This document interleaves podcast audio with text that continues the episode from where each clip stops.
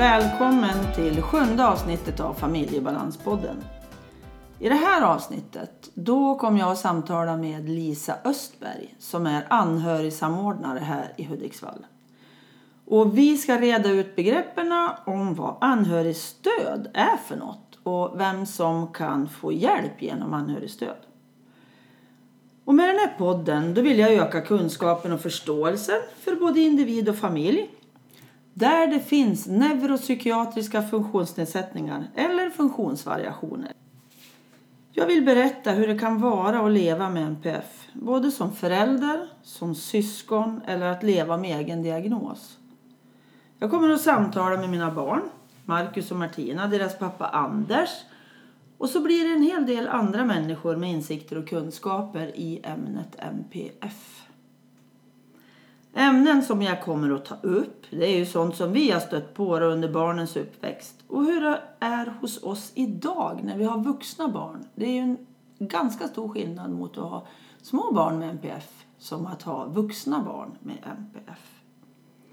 Ann-Katrin Aureliusson heter jag som driver den här podden. Jag är mamma till två barn med diagnoser inom neuropsykiatrin, MPF.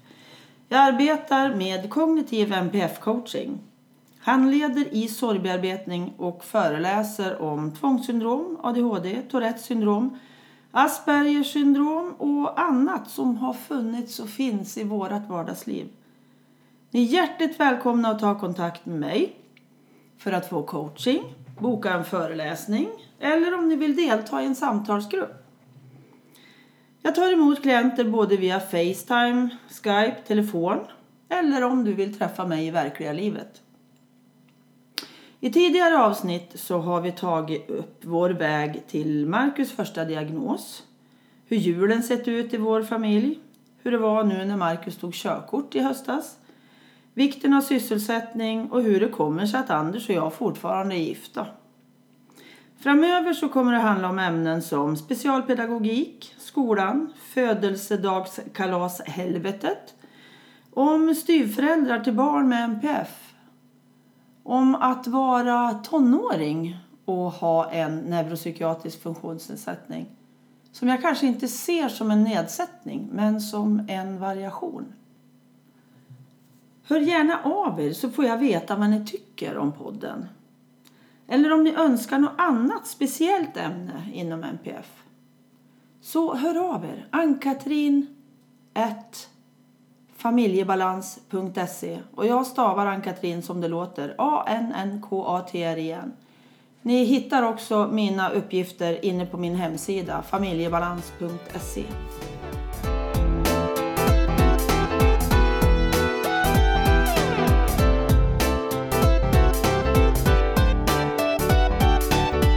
Idag, i det här avsnittet som är nummer blir det samtal med Lisa Östberg. Hon är anhörigsamordnare här i Hudiksvall. Och vi kommer att reda ut vad anhörigstöd är för någonting. Och välkommen hit Lisa. Det är jätteroligt att du vill vara här och berätta om anhörigstöd. Tack snälla Ann-Katrin. Mm. Det är jätteroligt att få vara här. Mm, vad bra. Så du kan väl berätta lite grann vem du är? Mm. Ja, som sagt, du har redan presenterat mig. Lisa Östberg heter jag. Eh, jobbar med anhörigstöd i hela Hudiksvalls kommun. Eh, är själv Dellbo sedan mina 43 år snart tillbaka. Eh, bor där med sambo och tre barn ute på vischan. Mm. Är en positiv och levnadsglad person som tycker om att vara i naturen och gillar djur väldigt mycket. Mm. Där får jag energi. Mm. Okej. Okay. Lite kort om dig sådär. Mm. Och du jobbar ju alltså med anhörigstöd, eh, men vad är det?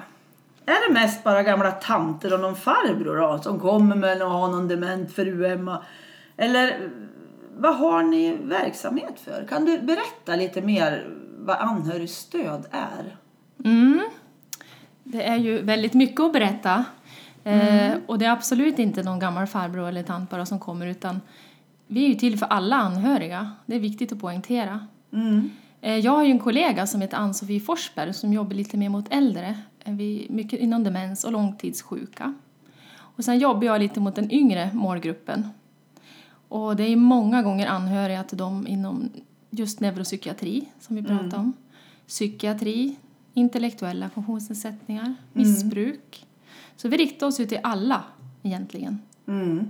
Så det, förr har det varit mycket mot äldre. Mm. Men nu är det alla anhöriga. Okej. Det är därför man har kvar kanske den här bilden också, att det är bara gamlingar. Precis. Det var ju så tidigare, men så är det inte idag. Nej.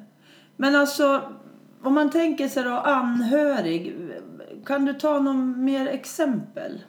Vad en anhörig kan vara. Ja, ve- vem kan det vara? Hur kan, hur kan anhörigen se ut? Se ut! Ja, de kan se alltså- verkligen olika ut kan jag säga. Är man vuxen alltid? Vi har från 18 år och uppåt har vi. Ja. Mm, precis. Det är inte barn alltså? Nej, det är inte barn vi riktar oss till. Nej. Det finns det andra instanser, socialtjänsten Mm. Mm. Nej, men det kan vara precis som du sa, det kan vara en, en make som eh, söker sig till oss för att han har en dement maka. Mm. Eh, det kan vara gällande en bror som har en syster med Parkinson. Okej. Eh, Det kan vara en förälder som har barn med ADHD. Det kan vara en bonusmamma som har en bonusson med bipolär sjukdom. Okej. Det kan vara en eh, dotter som kommer till oss för mamman har ett missbruk. Okej. Ja, med mera skulle jag Det vilja är säga. jättebrett alltså, Ja. vem som kan vara anhörig. Ja, det är det. Mm. Har man en sjukdom eller funktionsnedsättning eller ett missbruk av något slag så, Ja.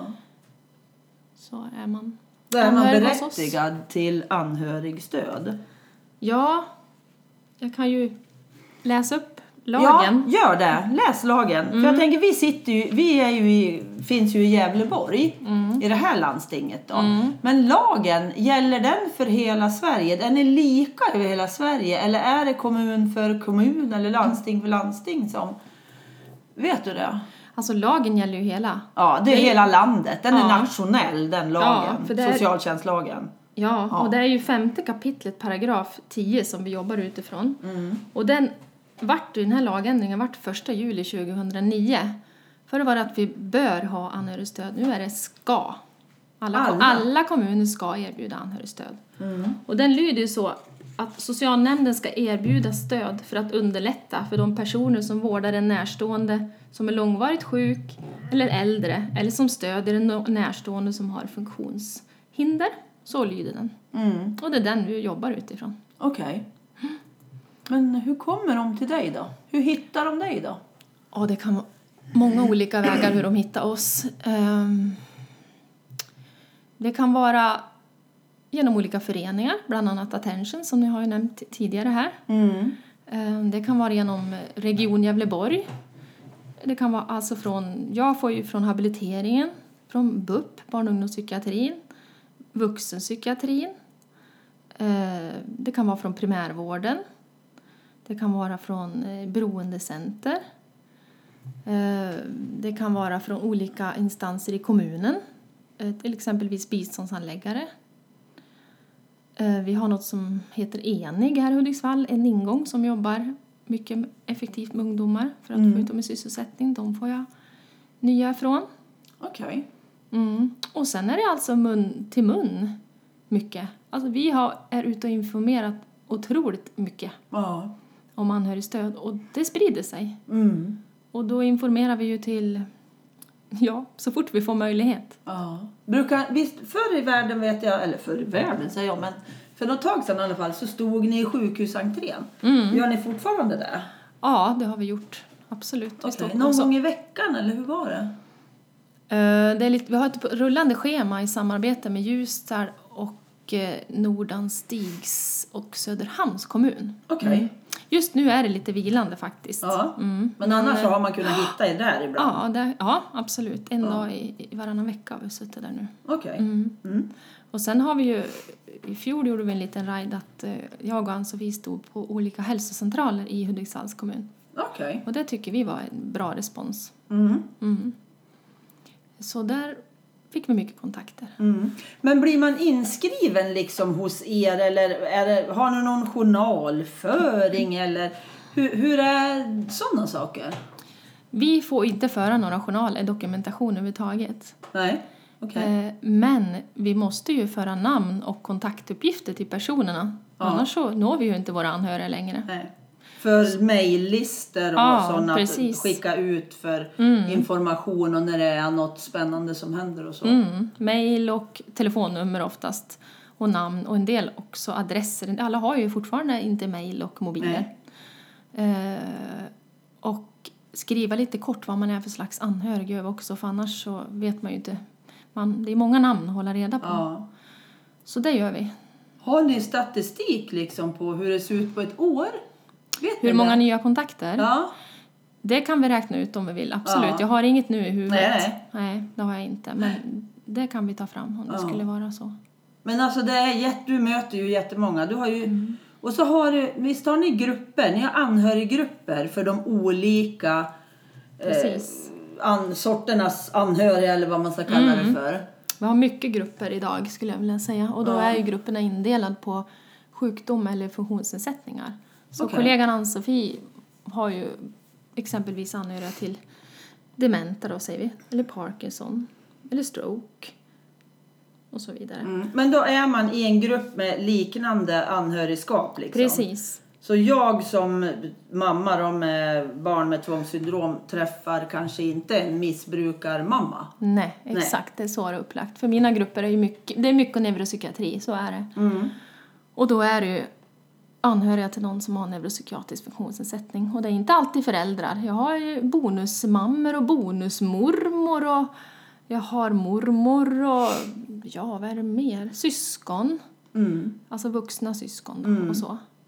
Och de här grupperna tycker vi är toppen. Där Ja. man får träffa andra liknande situation. För många gånger tror man ju att man är väldigt ensam när man är anhörig. Att det är bara, är det bara jag som har det så här. Mm. Men det är ju inte det. Nej. Så det är himla nyttigt att träffa andra alltså. Och, och samtalen är ju viktigast i de här grupperna. Att man... Ja, jag säger det som så att det är anhöriga som är experterna, det är inte jag. Jag tycker att anhöriga är experterna. Det är de som kan ge varandra tips och råd och idéer. Eh, medan jag försöker få ihop grupper och tider och datum som passar och så brukar det vara lite godfika och sådär. Och Så man får en trevlig stund tillsammans också. Jag vet att många anhöriga som kommer dit blir ju blir ju jättetacksamma bara att komma in och de börjar andas igen och man har tänt lite ljus och får lite god fika och de tycker att det är så skönt att sätta sig ner en stund och ta det lugnt för att det är inte bara att vara anhörig. Nej. Det är många järn i elden. Mm. Och man kanske är anhörig gånger tre ibland. Man kanske har en äldre mamma. Man kanske har barn med funktionsnedsättning. Man kanske har en make som är sjuk. Ja. Så det, kan, det är inte ovanligt. Att du har flera ord. Du skulle kunna ingå i flera grupper liksom. Mm. Typ. Jag har- Absolut, ja. om man orkar gå på flera grupper Ja. och tiden till det också. Jo, precis. För många har ju, har, märker du det att många har ju jättesvårt att komma ifrån. Om jag är ensamstående förälder till barn med funktionsnedsättning, då kan jag ha jättesvårt att fixa barnvakt. Det är faktiskt ett stort hinder med grupperna. Ja. Jättesvårt för att många är ensamstående och inte har något med sina barn. Någon med sina barn. Och då, då kan man inte vara med. Nej. Och det är lika för kollegan många gånger, Ann-Sofie. Hon har ju make som vård, vårdar maka exempelvis och inte kan lämna. Mm. Eh, De kan ju ha en dagverksamhet exempelvis och då har ju hon grupper på dagarna. Ja. Så då kan hon gå på grupp om, om den närstående är på dagverksamhet. Då. Och jag Eller- lägger ju mer av mina grupper på kvällarna då, för folk jobbar ju. ja. Då får Ja, man anpassa precis. verksamheten. Men eh, hur många grupper har du just nu? Igång ja, liksom? jag måste, vi tillsammans, eh, om jag räknar med även de som är självgående då, för att man efter ett tag Mm. så erbjuder vi dem att fortsätta träffas hos oss. Åtta, Mm. tio gånger är vi med ungefär som le- samtalsledare. Och då kan man fortsätta träffas i våra lokaler och det är det många som gör. Mm. Så räknar jag allihopa så är det någon 10-12 någonting nu, Okej. tror jag. Hur många är det ungefär i varje då? Ja, det är ju mellan fem och tio kan jag säga. Men det är nästan aldrig fulltaligt för det är alltid någon, som du sa innan, att det är svårt att komma ifrån eller man har inte tid eller ork. Så att tyvärr är det ju en hel del bortfall, så blir det ju. Mm. Precis. Men det är ändå ett andningshål och det är viktigt i de här grupperna också att samtalen är viktigast Och sen så tycker vi att anhöriga ska få utforma de här träffarna en del själva. Att eh, exempelvis brukar vi bjuda in olika aktörer. Har man frågor kring vårdbidrag till säger vi, då bjuder vi in Försäkringskassan. Har man frågor, vad kan få mitt, mitt barn få för stöd när de börjar på vuxna av Arbetsförmedlingen? Vad har mitt rätt, barn för rättigheter när de ligger under LSS? Kan vi bjuda en biståndshandläggare? Vi har bjudit in Attention som berättar om föreningen. Mm. Så det är bara fantasin som sätter gränser vilken man bjuder in och det, då kan jag berätta lite grann för många gånger vet de inte vad, som, vad man skulle kunna, Nej. vem man skulle kunna tänka sig bjuda in. Kan då, den kunskapen har ju jag att har ni tänkt att det här finns och det här finns Mm. Och då blir de jätteintresserade. Så att många gånger bjuder vi in andra utifrån. Mm. Sen kan man även göra väldigt trevliga saker, att tänka på sig själv. Man kan ha en må bra-kväll kan vi ha ibland. Mm. kan man få lite massage kanske och jag går ut och äter någon gång. Bara för att bryta mönster och göra något trevligt. Ja, men precis. Mm. Så det här med grupper slår vi ett väldigt starkt slag för. Ja, jo men, men nätverkande runt när man har en svår situation själv Mm. Mm. är ju oerhört viktigt. Det är ju det. Ja. Jag tänkte det här med närstående versus anhörig då, som jag har skrivit. Mm. Precis. Att vad är anhörig och vad är närstående? För det vet jag jag hade problem med från början. Men vem är vem då? Ja, det är inte lätt. Nej. Och det är bra att du tar upp det, för du vet ju det när man jobbar ett tag, då slänger man sig bara med de där och tror att alla förväntas veta vad det är. Mm. Men anhörig, det är ju någon som regelbundet vårdar, hjälper eller stöder en, en närstående. Mm. Och den närstående, det är ju en person som är i behov av stöd på grund av sjukdom, funktionsnedsättning eller hög ålder, säger man. Okej. Så att den som hjälper och stöttar och vårdar är anhörig och den som behöver hjälpen är närstående. Mm. Så jag kan vara en anhörig och ha tre närstående typ? Det kan det vara. Gamla mamma Ja. Mm. och mitt barn och mitt syskon kanske eller make, makar eller något sånt där. Precis så är Okej. Men Har jag hur förstått. många, hur många finns det då i Sverige som vårdar någon? det. Ja, enligt ganska färsk statistik så, så säger man att 1,3 miljoner i vårt land som vårdar, stöder eller någon. 1,3 miljoner. Mm. Det är ganska Okej. många. Det är ganska många det, som är lite trött när de går till jobbet kanske. Tänk vad som skulle hända i samhället om de skulle gå i strejk. Ja, Då skulle du kollapsa. då skulle det kollapsa. Precis. Så att eh, anhöriga är jätteviktiga. Mm. Och som anhörig tar man ju oftast inte så mycket plats heller. Utan man, man hörs och syns inte så mycket, man bara gör. Nej, och innan lagen ändrades från bör till ska, Mm. Då var det ju oerhört många som inte ens uh, syntes alls. Ja, Idag börjar det ju vi synas i alla fall, ja vi som är absolut. anhöriga. Mm. Att nu, nu vet vi att vi är fler och det börjar bli lite statistik runt och sådär. Mm, Men alltså, så var det ju inte för tio år sedan. Så var det Då inte. visste man ju nästan ingenting. Nej. Att hur många det var alltså. nej, nej, absolut. Så är det ju. Och eh, om man tänker på att det är ju många också som är ju i arbetsför ålder Mm. av de här. Ungefär 900 000 jobbar. Och då ska man hinna med alla kontakter som man Mm. har kring sin närstående. Man kanske har 20 kontakter kring sin närstående, det är inte ovanligt. Nej. Det kan vara inom landsting och kommun och, och uppsjö alltså. Och när ska man ringa och göra sånt? Det kanske man måste göra på arbetstid många gånger. Och det är även eh, ungefär 100 000 som, som jobbar i vårt land som har fått gått ner i tid för att man är anhörig. För man inte orkar och inte har tid annars. Mm. Så det är en inkomstförlust Ja, också. det ska man ha i åtanke. Precis. Så eh, ja, Men- det tycker vi arbetsgivarna borde tänka på. Ja, men absolut. Och eh, jag tänker så här, när, när du träffar en, en eh, anhörig, då vi säger att jag ringer dig Mm. och så kommer jag till dig och jag har, liksom, vi säger att jag har en, som jag har då, en son med funktionsnedsättning Mm. som eh, behöver mig på olika sätt. Men jag har liksom inte än orkat hitta ut i vad, vad behöver jag i vad finns det för någonting då? Mm. Kan man få hjälp? Men alltså jag vet inte.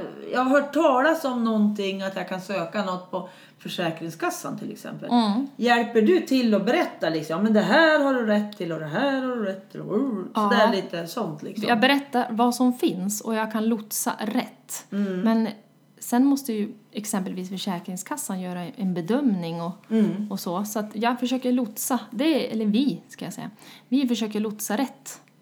Det är väldigt många gånger som du säger att man kanske är en tidig kontakt. Och vad vänder jag med? Och så berättar man vad som finns inom kommunen till exempel.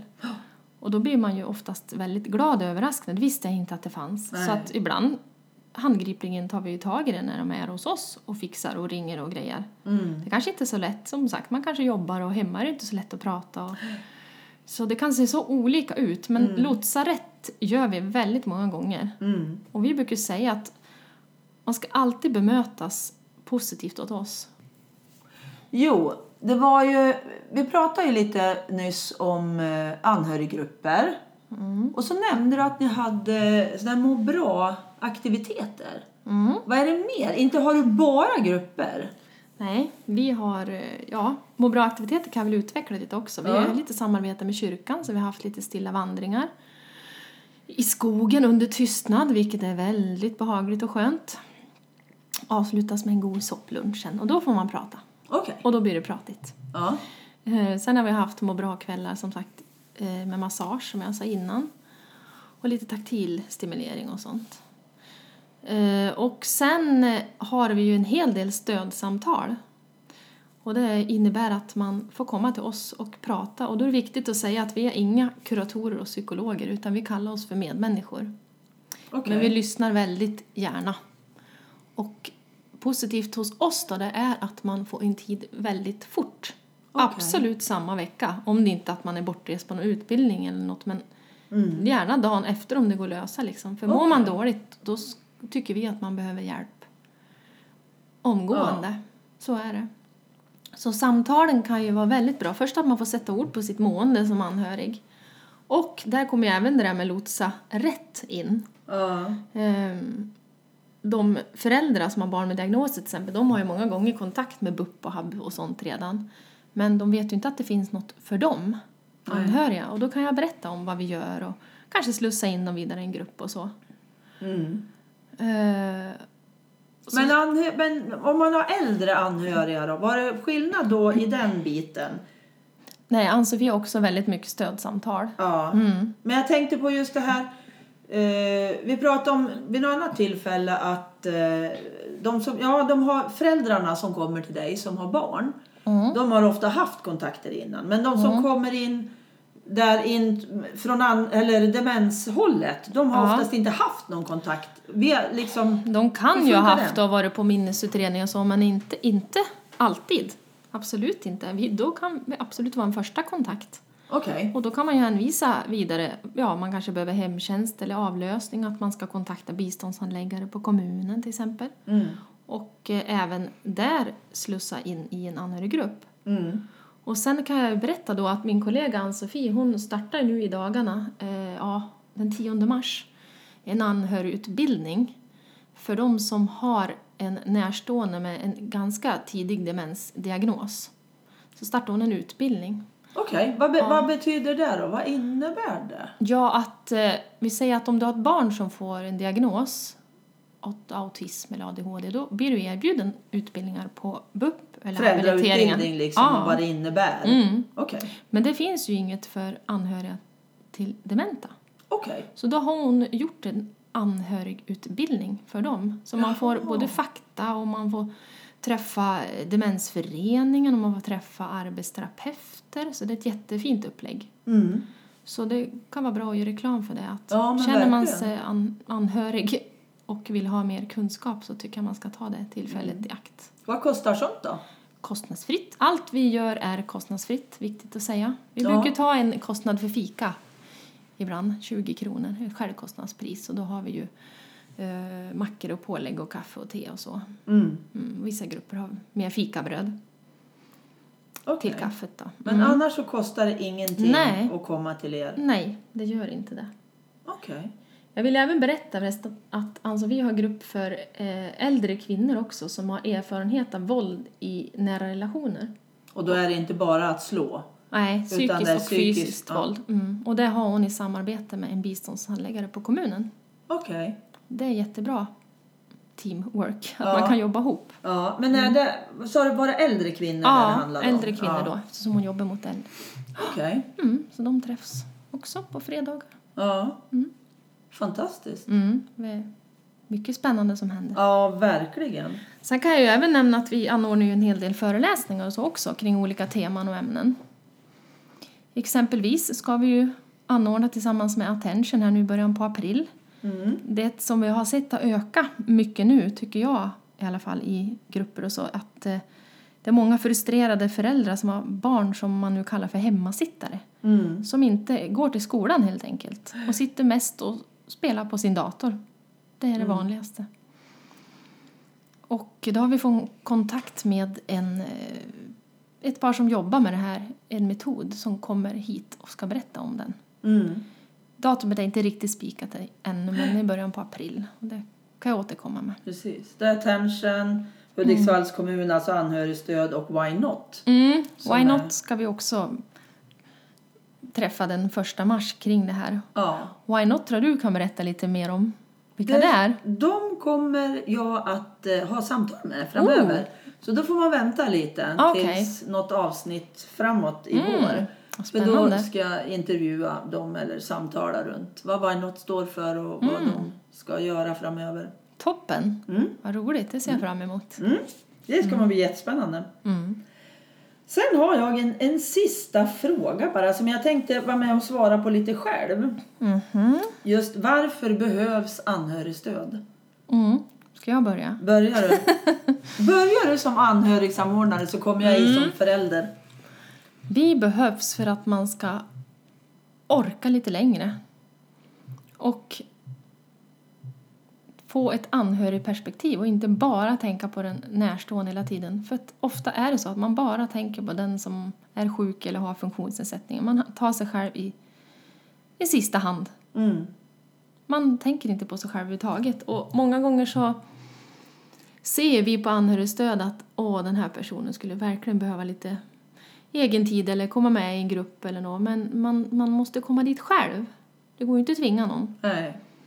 Och ibland tyvärr når man väldigt långt ner i botten tills man vill ha den där hjälpen. Mm. Men vi kan ju försöka peppa Precis. På vägen. Ja. och att, att man ska tänka på sig själv. För anhöriga, de behöver verkligen bli sedda och lyssnade på och bemötas med respekt och, och empati. Alltså att sitta mitt emot någon som bara nickar och förstår hur det är, det betyder väldigt mycket. Mm. Det gör det. Men hur kände du själv då, Ann-Katrin? Ja. Jag kom ju in... Det var ju innan det var anhörigstöd, alltså kommunalt anhörigstöd. Då var det ju föreningarna som skötte det oftast. Och det var ju någon gång slutet på 90 tror jag. Nej men vi var några föräldrar som hade fått våra barn diagnostiserade på BUP. Och då förde de ihop ett gäng av oss och hade en föräldrautbildning som du pratade om att habiliteringen och, och BUP och sådär har. Och det hade de även då. Och eh, då var vi några stycken där som började spåna på att vi skulle få till en förening.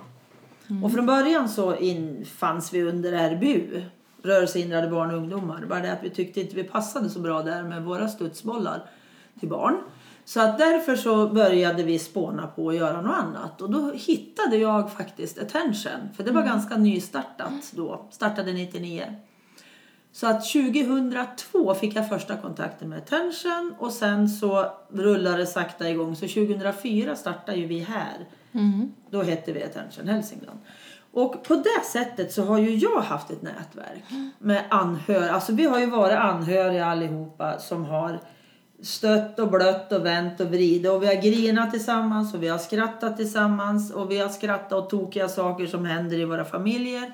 Utan att vi har Alltså vi har ju inte varit elak mot någon i våra familjer men vi har lyckats överleva tack vare det här nätverket som ett anhörigstöd är. För vi stöttade ju varann.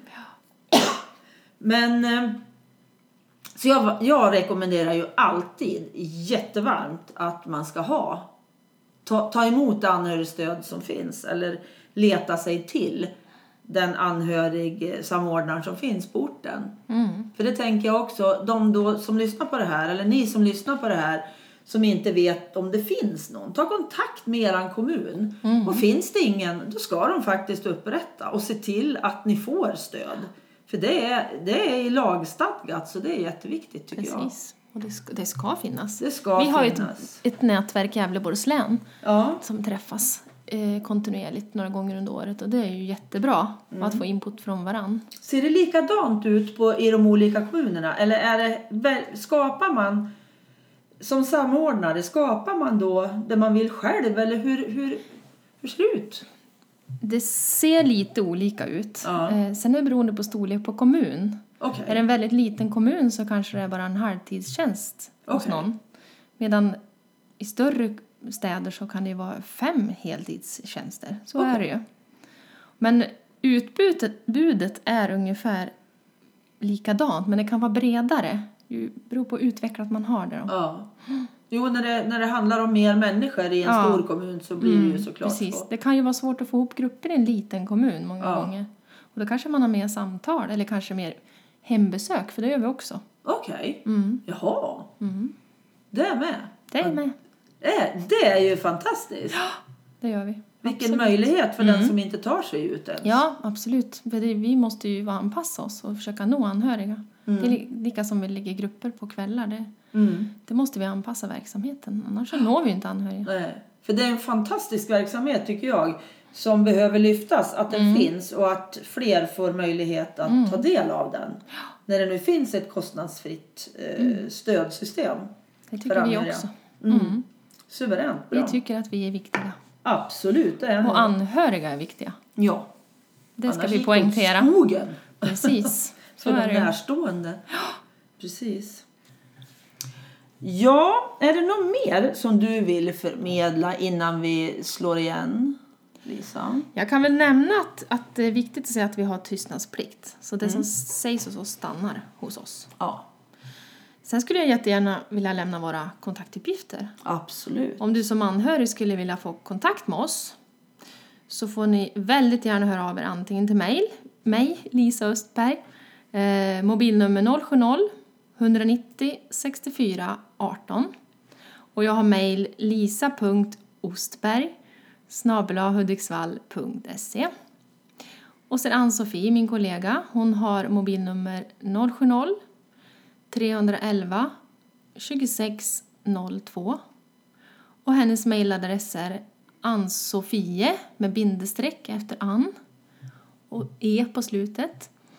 Punkt Forsberg snabelahudiksvall.se Och tveka inte att höra av er utan ring och lämna gärna meddelande om vi inte kan ta det. Ni är så välkomna. Härligt.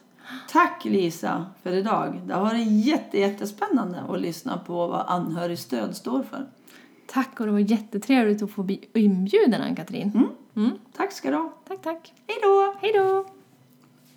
Tack till dig som lyssnat. Och tack till Pelle Zetterberg för musiken. Tack till Pernilla Warnman som fotade mig.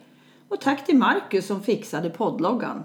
Jag skulle vilja även rikta ett tack till Anders som redigerar alla avsnitt av mitt prat. Ni kan lyssna på en annan podd som heter Bokstavsbarnspodden.